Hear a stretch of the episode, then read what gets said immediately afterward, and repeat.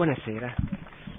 Sì, l'integrazione... Eh, ci pensavo prima, non vorrei che potesse sembrare troppo buonista questa mia interpretazione complessiva del rapporto fra l'impero romano e i barbari, come se quello fosse un modello in cui alla fine tutto andava bene, ecco, non è esattamente così. Eh, domani sera parleremo del razzismo e, e, anche dei motivi che hanno scatenato a un certo punto il razzismo nell'impero e anche delle tante cose che a un certo punto hanno cominciato a non andare bene nel rapporto fra l'impero romano e, e gli immigrati.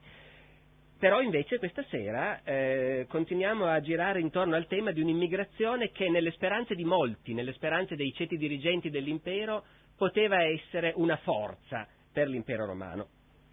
Parleremo di integrazione e questo significa però parlare di cittadinanza.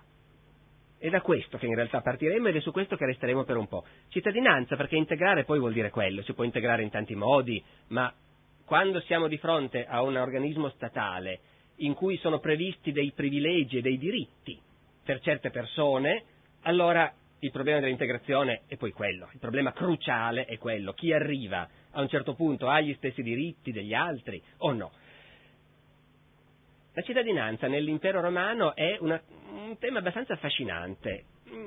L'impero romano è stato costruito naturalmente da un popolo dominatore, un popolo che invadeva altri paesi, sottometteva altri popoli, barbari, li annetteva all'impero, Cesare conquista la Gallia per intenderci, no? Ma quanti altri posti sono stati conquistati in questo modo? Dopodiché, una volta che un paese era stato annesso all'impero, cosa succedeva ai suoi abitanti? E beh, all'inizio erano gli indigeni, i romani erano il popolo dominatore, i cittadini romani erano quelli che avevano tutti i diritti. Gli abitanti del posto avevano la stessa situazione che potevano avere gli indigeni nelle colonie europee dell'Ottocento. I romani avevano tutta una terminologia per indicarli. E comunque era ben chiaro che nell'impero esistevano due categorie di persone, un'elite, i cittadini romani, e una maggioranza di gente che era stata sottomessa e che non aveva gli stessi diritti. E che erano barbari, barbari sottomessi. Eh, insisto su questo perché c'è questa um, sfasatura nel mio discorso. A un certo punto l'impero romano comincia a far entrare barbari perché ha bisogno di manodopera, ne abbiamo parlato ieri, ne parleremo ancora. Ma non dobbiamo dimenticare che per molto tempo l'impero romano si era trovato i barbari in casa perché andava a invadere i loro paesi e li aggregava all'impero. Allora, un impero con una popolazione stratificata, i privilegiati, i cittadini, gli altri che diritti ne hanno molti meno. Ma, e questo è un punto cruciale, i cittadini romani non sono tali soltanto per razza, non sono soltanto quelli che discendono davvero da sangue romano. La cittadinanza romana è un insieme di privilegi che può essere allargato ad altri, che può essere concesso ad altri. E anzi, la politica del governo romano è molto precisamente questa, quella di allargare i diritti di cittadinanza, di far diventare cittadini. Qual è il problema? Sì, lo so, si fa un po' di teatro ogni tanto. La politica del governo romano è una politica molto precisa, e cioè una volta conquistata una provincia, certo la massa degli abitanti sono sudditi, indigeni, sono ancora molto barbari, ma con l'elite invece si comincia a mettersi d'accordo. L'elite viene cooptata, le persone che contano nei paesi conquistati ottengono la cittadinanza romana. Allora, voi sapete che noi qui abbiamo quest'usanza di andare un pochino in profondità in questi discorsi, andando a vedere ogni tanto le fonti, i testi, gli avanzi di ciò che è stato scritto allora che a noi permette di fare certi discorsi. Comincio con un testo che tutti hanno sentito nominare, ma che non sempre viene considerato come una fonte per studiare l'impero romano. Atti degli Apostoli. Atti degli Apostoli 21-22, San Paolo a Gerusalemme, predica, la popolazione locale ebrei tumultuano, lo fanno arrestare dal comandante romano come agitatore sovversivo. Quindi San Paolo viene chiuso nella torre Antonia e il comandante romano si prepara tanto per cominciare a farlo frustare, perché deve interrogarlo, ma ovviamente eh, si comincia. Cito dagli Atti degli Apostoli. Appena fu legato, pronto per essere frustato, Paolo disse all'ufficiale che gli stava vicino, ma potete frustare un cittadino romano senza fargli prima il processo? L'ufficiale corse subito a informare il comandante. Gli disse, Che cosa stai facendo? Quello è un cittadino romano. Allora il comandante venne da Paolo e gli chiese, dimmi un po', sei davvero cittadino romano? Paolo rispose, eh sì. Il comandante disse ancora, per poter essere cittadino romano, io ho dovuto pagare una grossa somma di denaro. Disse Paolo, no, io invece sono cittadino fin dalla nascita. Ecco, che cosa impariamo da un brano come questo? Un sacco di cose, evidentemente, a parte quello che impariamo su San Paolo e sul tipo che era. Ma impariamo che si può diventare cittadini romani e che non c'è nessun problema perché un ricco ebreo dell'Asia minore possa appartenere a una famiglia che, siccome è una famiglia che conta, ha ricevuto la cittadinanza romana. San Paolo, che appartiene a una famiglia che conta nella sua città dell'Asia minore, ebreo, è cittadino romano. Anche il centurione è cittadino romano, però impariamo anche un'altra cosa, che mentre in teoria la cittadinanza viene conferita dal governo a quelli che la merit, poi insomma se uno ha le conoscenze giuste e soprattutto tira fuori i soldi, molti soldi, la cittadinanza romana si può ottenere. E naturalmente impariamo che la cittadinanza romana è una roba piuttosto concreta, nel senso che se la polizia ti arresta poi ti rimette fuori con tante scuse. E quindi ci rendiamo conto concretamente di cosa vuol dire la differenza fra essere cittadini o non esserlo dentro questo impero. Ora, come vi dicevo, la politica di Roma è sempre stata di distribuire abbastanza largamente la cittadinanza, per fare in modo che appunto le persone che contavano venissero tirate dentro, venissero cooptate, per trasformare in sostenitori dell'impero quelli che altrimenti sarebbero potuti diventare degli avversari. Questo ogni tanto creava anche problemi, perché a Roma, non è che c'era da stupirsene, c'era anche chi diceva ma, ecco, tutti questi barbari che diventano cittadini romani. E dove vanno a finire le tradizioni degli antenati? 48 d.C. l'imperatore Claudio va in Senato con un progetto di legge. Si tratta non solo di concedere la cittadinanza, ma addirittura di far entrare in Senato un certo numero di notabili della Gallia. È passato un secolo da quando Giulio Cesare ha conquistato la Gallia. La cittadinanza gliel'hanno già data da un po', ma adesso addirittura si vuole tirar dentro i galli più importanti in Senato. Succede un diavolo a quattro. C'è una violentissima opposizione contro questo progetto di legge presentato dall'imperatore. Tacito ce lo racconta. Il secondo brano che leggiamo stasera. Discorso degli avversari, dunque, di quelli che si oppongono a questa cooptazione così facile di questi barbari, addirittura in Senato. Che tempi. L'Italia non è così mal ridotta da non poter fornire i senatori alla sua città, Urbs. Una volta governavano solo i nativi di Roma e bastava, e del governo di una volta non si lamentava nessuno. Hanno già invaso il Senato veneti. Tacito, eh? eh insubri, quelli sarebbero i galli delle mie parti Bisogna proprio farci entrare una cozzaglia di forestieri, praticamente di schiavi? E quale onore resta per i nobili romani, per i senatori, magari poveri, ma figli del Lazio? Bisogna che si impadroniscano di tutto degli stranieri, ma non solo, gente i cui nonni e bisnonni ha combattuto contro di noi, gente che massacrava i nostri legionari? Ecco, la risposta a questo la dà Claudio, appunto, preferisco parafrasarla piuttosto che leggerla, è una risposta molto sostanziosa. Claudio dice, ma scusate tanto, eh, ma voi da dove credete di venire, voi nobili senatori? Io stesso, Claudio, il mio antenato più antico, Clauso, a quanto mi risulta non era mica di Roma, era di Alba Longa, cioè una città contro cui Roma ha combattuto ferocemente all'inizio, poi però li hanno tirati dentro. Quanti di voi discendono dai Sabini, dagli Etruschi? Romolo, dove pensate che l'abbia trovata la sua gente all'inizio? Noi sempre abbiamo fatto così.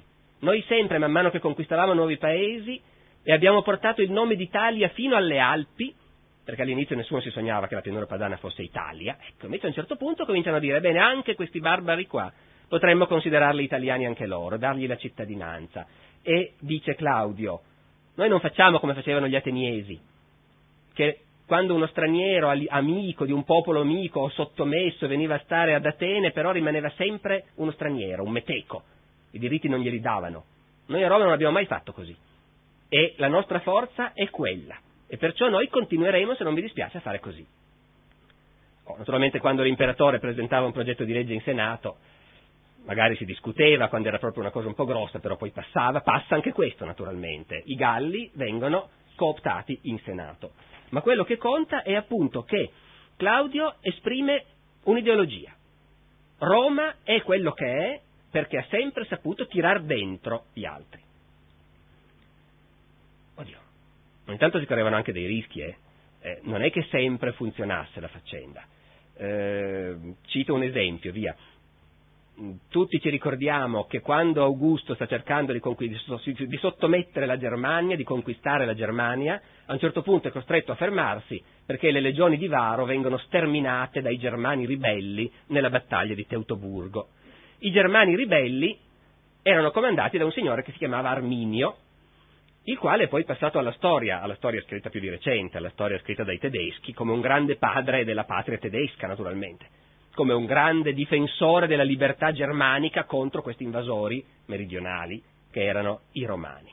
Arminio, se uno va a vedere bene, Tacito ne parla parecchio, si chiamava Caio Giulio Arminio, era stato tirato dentro, fatto cittadino romano, fatto cavaliere, quindi parte di un'elite sociale ed economica, ufficiale dell'esercito romano, dice Tacito sì, quando parlava latino si capiva che l'aveva imparato in caserma. Comunque, è uno di quelli che dappertutto venivano tirati dentro. Poi ogni tanto qualcuno invece decideva che a lui politicamente serviva di più far ribellare la sua tribù. Ma nella maggior parte dei casi invece funzionava, la tribù non si ribellava. La tribù non si ribellava e pian piano si romanizzava, pian piano quelli che acquistavano la cittadinanza diventavano sempre di più. C'è tutto, ci sono tante fonti, carteggi, gente, funzionari provinciali che scrivono a Roma dicendo ci sarebbe il tale, è una persona che merita, facciamolo cittadino. Da Roma rispondono ma davvero, vediamo.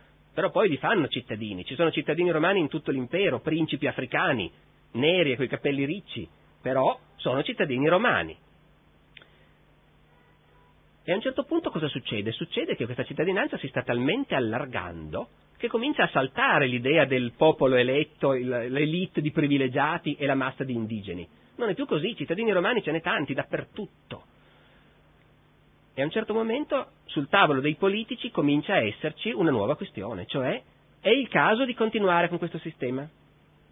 Non sarebbe meglio fare una sanatoria e a questo punto darla a tutti la cittadinanza? A un certo punto decidono di sì. Una data cruciale della storia di Roma, 212 d.C., l'editto di Caracalla. L'imperatore Caracalla decide a partire da questo momento tutti quelli che abitano nel mio impero sono cittadini romani. Certo, poi gli storici hanno detto, eh, bella forza, a quell'epoca tanto l'impero era diventato già una tirannia tale, non si parlava mica più tanto di cittadini, si parlava di sudditi, per l'imperatore non faceva quasi differenza, vero forse, però per loro la differenza face, la faceva e come. Noi vediamo della gente, ci sono dei papiri dell'epoca di Caracalla, di gente che dice, magari un egiziano che in un papiro dice sì, io Marco Aurelio Ammone, che mi chiamavo solo Ammone prima del sacro dono, e poi quando l'imperatore mi ha dato la cittadinanza ho preso un nome romano, come tutti, il nome dell'imperatore, Marco Aurelio. Improvvisamente l'impero romano si popola di gente che si chiama Marco Aurelio, tutti quelli fatti cittadini da Marco Aurelio Caracalla. E ancora per secoli nell'impero romano si continuerà a parlare di questo momento cruciale in cui si è deciso che la cittadinanza non doveva essere più un privilegio di pochi, ma spettava a tutti. Vi cito un signore che di nuovo conosciamo, che vive un 150-200 anni dopo, Sant'Agostino. È stata una decisione gratissima e umanissima quella per cui tutti coloro che dipendevano dall'impero romano vennero associati alla cittadinanza e divennero cittadini romani, così che appartenne a tutti ciò che prima era di pochi. Oh, naturalmente però, qui si pone un problema. Caracalla vive esattamente nell'epoca in cui l'impero romano sta smettendo di conquistare nuove province, ormai la sua spinta espansiva si è abbastanza frenata, e quindi la gente nuova non è più la gente nuova che capita dentro l'impero perché noi abbiamo conquistato il loro paese e adesso bisogna decidere se farli cittadini oppure no. Questo succede sempre più di rado. Quello che succede sempre più spesso invece è la cosa che vi ho raccontato ieri, e cioè che l'impero che ha bisogno di braccia, che ha bisogno di manodopera, che ha bisogno di soldati e che non si sta più espandendo tanto, per trovare nuova gente, la fa venire da fuori. Ammette dentro l'impero i profughi che chiedono accoglienza, ammette le tribù che sono state scacciate dalle loro terre dalla guerra e che hanno bisogno di trovare lavoro dentro l'impero, e quando ce n'è bisogno va anche a prendersi intere tribù e le deporta dentro, mettendole al lavoro. Ora, tutta questa gente, sono cittadini anche loro oppure no? Eh, entriamo nella cucina dello storico. Normalmente lo storico direbbe andiamoci a leggere l'editto di Caracalla, vediamo un attimo se ha posto il problema, perché noi sappiamo, c'è una frase che conosciamo di questo editto che vi ho citato prima, dice tutti quelli che abitano nell'impero sono cittadini romani, grazie, tutti quelli che ci abitano in questo momento, o vale in generale. Peccato che l'editto di Caracalla non ce l'abbiamo. Noi non abbiamo il testo dell'editto, abbiamo soltanto dei cronisti dell'epoca che ci dicono ha fatto questa cosa. Poi un po' di tempo fa, abbastanza tempo fa, inizio Novecento, è stato scoperto un papiro con un testo greco e chi ha letto questo papiro in greco a un certo punto ha detto ma questa roba sembra l'editto di Caracalla. Allora gli storici si sono divisi in due fazioni, alcuni dicono sì, è la traduzione dell'editto di Caracalla, altri dicono non proprio, però deve essere una circolare ministeriale che comunque serve ad accompagnare e a spiegare il testo, perché anche allora usciva la legge e poi nessuno faceva niente finché non arrivavano le circolari esplicative. E, e allora da questo dovremmo però capire, sì, a un certo punto parla, parla degli immigrati, con uno dei molti termini che i romani usavano, questo termine normalmente non ve lo infliggerei, ma prima una signora diceva sì, queste lezioni di Sardana sono bellissime, accessibili a tutti, a volte anche troppo accessibili. Diamo qualche dettaglio tecnico allora. Eh, nella lingua amministrativa romana si parla di deditici, sono quelli che hanno dato se stessi, sono entrati chiedendo accoglienza e ipso facto eh, sono disposti a tutto in sostanza. L'imperatore può far di loro quello che vuole. Allora nel dito di Caracalla si parla di questi deditici e dice abbiamo ordinato che d'ora in poi i deditici e poi c'è un buco, perché il papiro è pieno di buchi.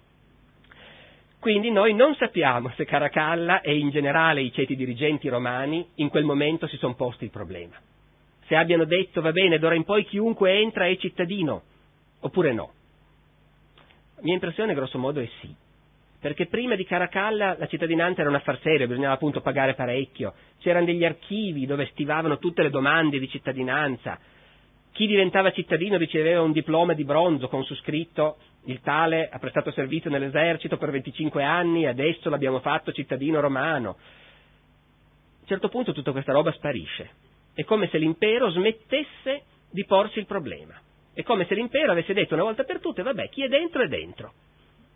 Quindi, chi arriva, certo, finché sono molto barbari anche all'aspetto si vede da come si vestono, però sostanzialmente chi è dentro e lavora alla fine non fa più nessuna differenza, è cittadino romano come gli altri, è suddito dell'imperatore come gli altri. Questa cosa non per caso ha così tanta importanza nell'impero romano proprio nel terzo e poi soprattutto nel quarto secolo, che è l'epoca di cui vi ho parlato soprattutto anche ieri. Perché nel frattempo nell'impero romano sta succedendo un'altra cosa di enorme importanza storica, ovvia, ricordiamola, giusto per avvivare la memoria, eh, si sta diffondendo il cristianesimo. Non solo si sta diffondendo, ma nel corso del IV secolo viene prima accettato ufficialmente come religione permessa e poi abbastanza in fretta diventa religione obbligatoria dell'impero. Ora, il fatto che i ceti dirigenti dell'impero in gran parte abbracciano il cristianesimo, voi capite che contribuisce moltissimo a alimentare questa idea che l'impero romano per sua natura deve essere aperto a tutti, deve abbracciare tutti. In pratica l'ideologia cristiana si sovrappone a quella imperiale. Gli imperatori romani in cuor loro hanno sempre pensato noi un giorno domineremo il mondo e tutti saranno romani. Adesso arriva una religione che dice un giorno tutti saranno cristiani.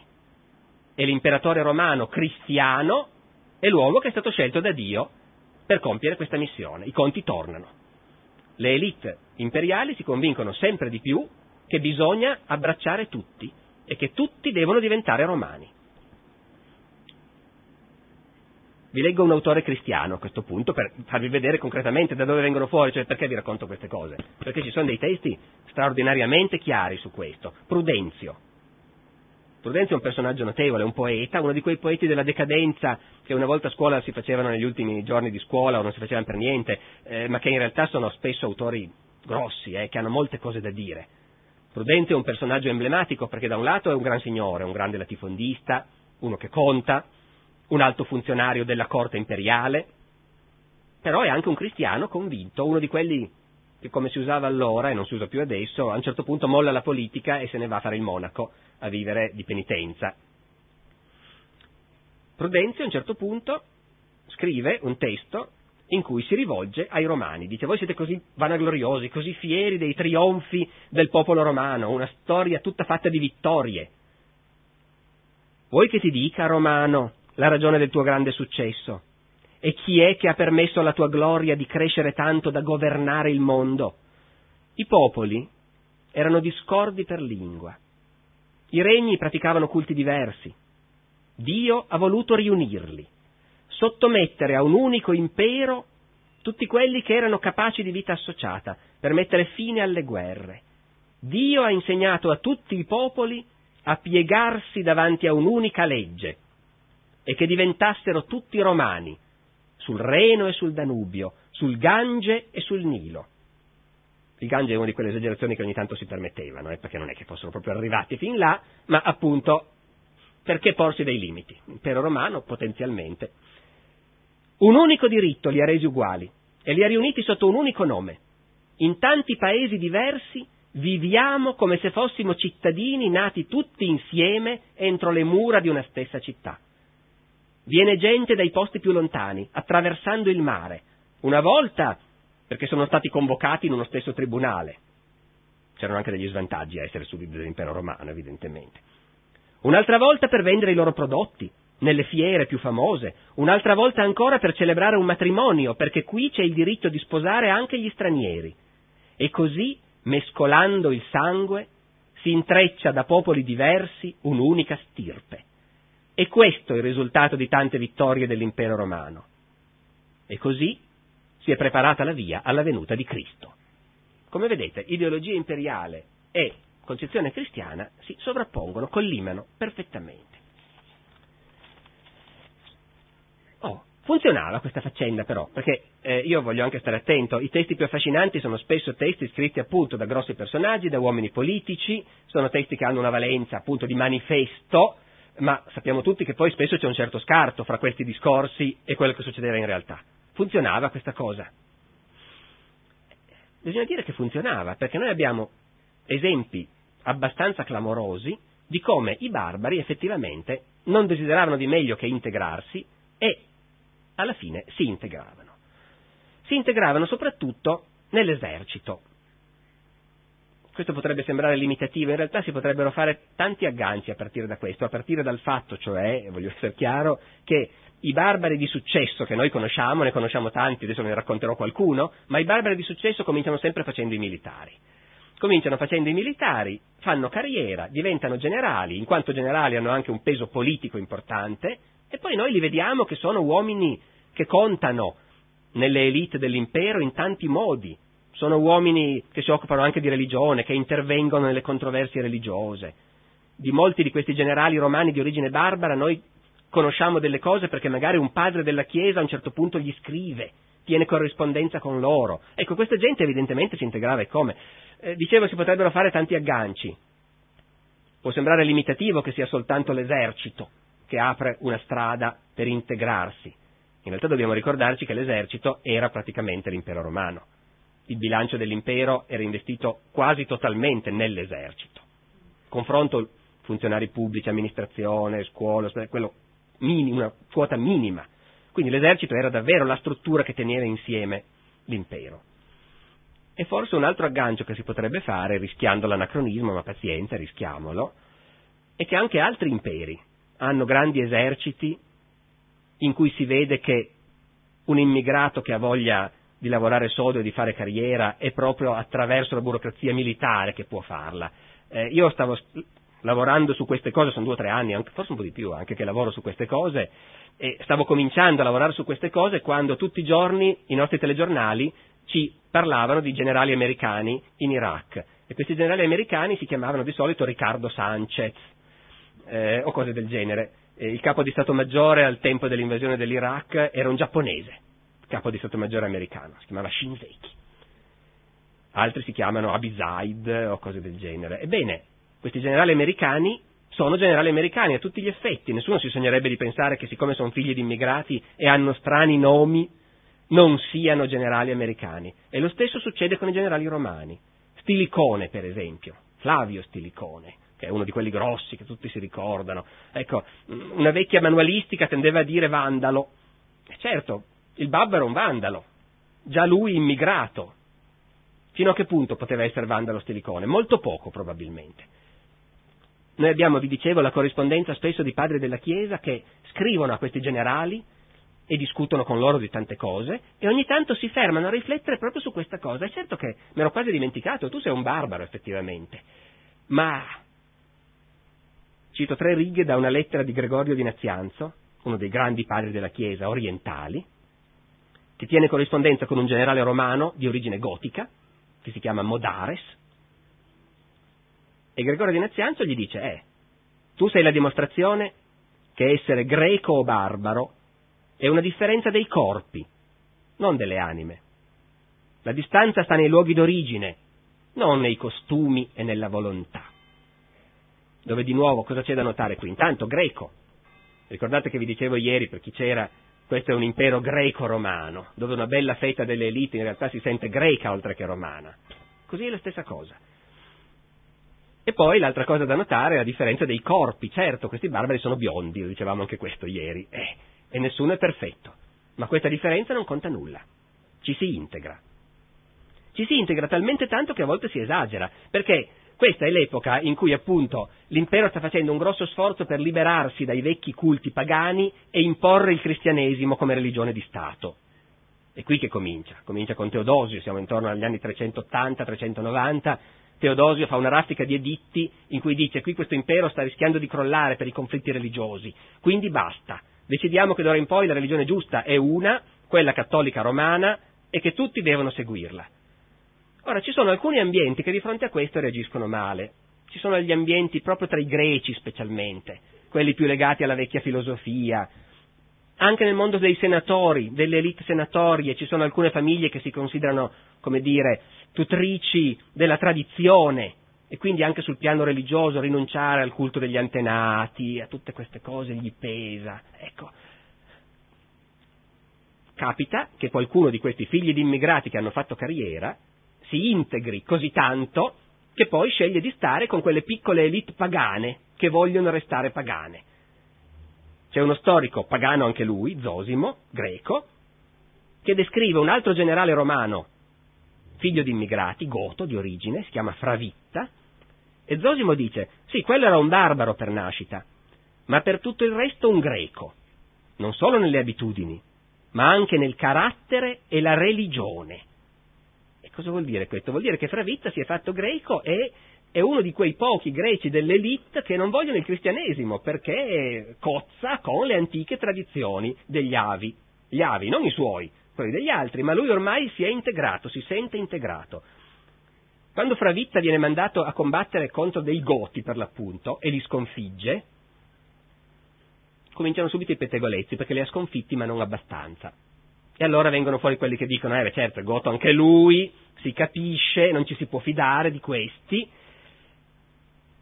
E Fravitta, invece, va dall'imperatore, con la coscienza pulita, cioè, io non ho mai avuto la minima intenzione di risparmiarli, a me non importa niente che quelli siano goti come erano goti i miei antenati, io sono un greco. Ritornò dall'imperatore orgoglioso per la vittoria e la dedicò con franchezza agli dei. L'imperatore Teodosio che ha appena ordinato che tutti devono essere cristiani. Non aveva ritegno ad ammettere, anche davanti all'imperatore, che egli onorava e venerava gli dei tradizionali, e per questo non avrebbe tollerato di conformarsi alle idee della moltitudine. Qui si vede bene, appunto, tra parentesi, l'atteggiamento di questi piccoli nuclei pagani che resistono contro il cristianesimo perché, perché ormai il cristianesimo è la religione di tutti, delle masse siamo rimasti solo noi pochi a tener viva la fede negli antichi dei, negli antenati, noi pochi più qualche immigrato che è talmente greco da voler essere più greco di noi o più romano di noi. Visto che parliamo di religione, fermiamoci un secondo su questo punto. Il conflitto con quei barbari che si sono fatti talmente greci o talmente romani da voler ancora onorare gli antichi dei mm, viene superato abbastanza in fretta. I, I gruppi pagani contano poco, magari sono piccoli nuclei di persone anche molto ricche, ma insomma vengono tollerati come quasi messi in una riserva, il governo non ha troppa paura di loro. Molto più gravi sono i conflitti fra i cristiani, perché questa di cui parliamo, l'epoca cioè in cui l'impero romano prima gestisce con successo e per molto tempo dei grossi flussi di immigrazione e poi a un certo punto, come vedremo soprattutto domani, comincia a non farcela più invece a reggerli e a avere delle difficoltà, questa è anche l'epoca in cui il cristianesimo non solo si afferma, ma si spacca. I cristiani stanno litigando su tutto in quest'epoca. I cristiani del IV-V secolo stanno decidendo cose cruciali. Eh, noi viviamo in un paese cattolico, siamo abituati a dare per scontate tante cose, che ne so, che il figlio fu generato e non creato, eh, che è della stessa sostanza del padre. I cristiani del IV secolo queste cose non le sapevano. Nel Vangelo non c'è scritto chiaramente.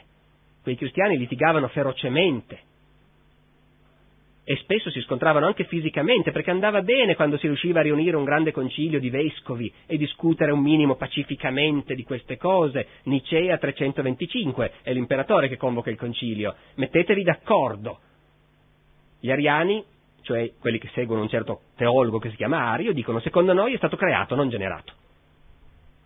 Degli altri dicono no, secondo noi è stato generato, non creato. Discutono a lungo, poi si vede che la maggioranza sta con questi altri esce fuori il credo, generato, non creato. E gli ariani vengono messi fuori legge, ma ce ne vuole per eliminarli davvero. E dicevo, va bene quando si litiga fra teologi, ma in realtà queste sono cose che infiammano le masse. Eh, non mi sto allontanando dai miei barbari, eh? ci arrivo anche se per una strada traversa. I barbari ormai sono cristiani, ma sono barbari cristiani che hanno dovuto scegliere fra queste due opzioni, spesso senza avere le idee molto chiare. Spesso cosa succede? i teologi con cui vieni a contatto, i missionari con cui vieni a contatto, ti dicono le cose stanno così. Tanti barbari ricevono il cristianesimo e poi quando vengono nell'impero si accorgono che hanno preso il cristianesimo sbagliato, che hanno avuto contatti con dei missionari ariani e quando vengono nell'impero trovano che loro pregano in modo diverso dalla gente del posto e il credo lo dicono in modo diverso e la gente del posto li guarda male perché anche dal punto di vista religioso dicono di essere cristiani ma in realtà c'è qualcosa che non funziona. E però questi barbari spesso sono gente che conta, l'esercito è fatto in gran parte da loro. Il clero cattolico ha i suoi problemi, perché magari i vescovi contano, sono gente potente, magari riuscirebbero a far trionfare il cattolicesimo contro le varie eresie, però poi la guarnigione è tutta fatta di germani che invece sono sì cristiani, ma dell'altra setta, ariani. E allora nascono i problemi. Sant'Ambrogio, vescovo di Milano, ha continuamente dei problemi perché c'è una minoranza attiva di ariani, appunto, eretici, dentro la sua città cattolica, una minoranza che si dà da fare, e i militari stanno con loro. La guarnigione sta con loro, perché sono, molti di loro sono goti immigrati che il cristianesimo l'hanno preso così. E Ambrogio è precisamente un primo esempio che mi aiuta a introdurre poi i discorsi che faremo domani sera, perché qui ormai il tempo corre rapidamente, primo, uno dei primi esempi che mi aiuta a introdurre il, appunto la nota falsa, perché finora si è parlato di entusiasmo assimilatore, di cittadinanza che si allarga a tutti, di cristianesimo che aiuta ancora di più in questa visione di abbraccio generale, però poi le cose non vanno così bene alla fine. Sant'Ambrogio ci fa vedere che le cose cominciano a non andare così bene. Ha delle immagini straordinarie in alcune sue lettere, Ambrogio, un grandissimo scrittore. Parla dei Goti, appunto. Questi Goti sono immigrati, sono venuti con i loro carri, con le loro famiglie su questi carri, spostandosi faticosamente in attesa di essere sistemati da qualche parte dentro l'impero. E dice Ambrogio, loro prima usavano i loro carri come abitazione e ora hanno fatto della Chiesa il loro carro. Anche la Chiesa prende tutti.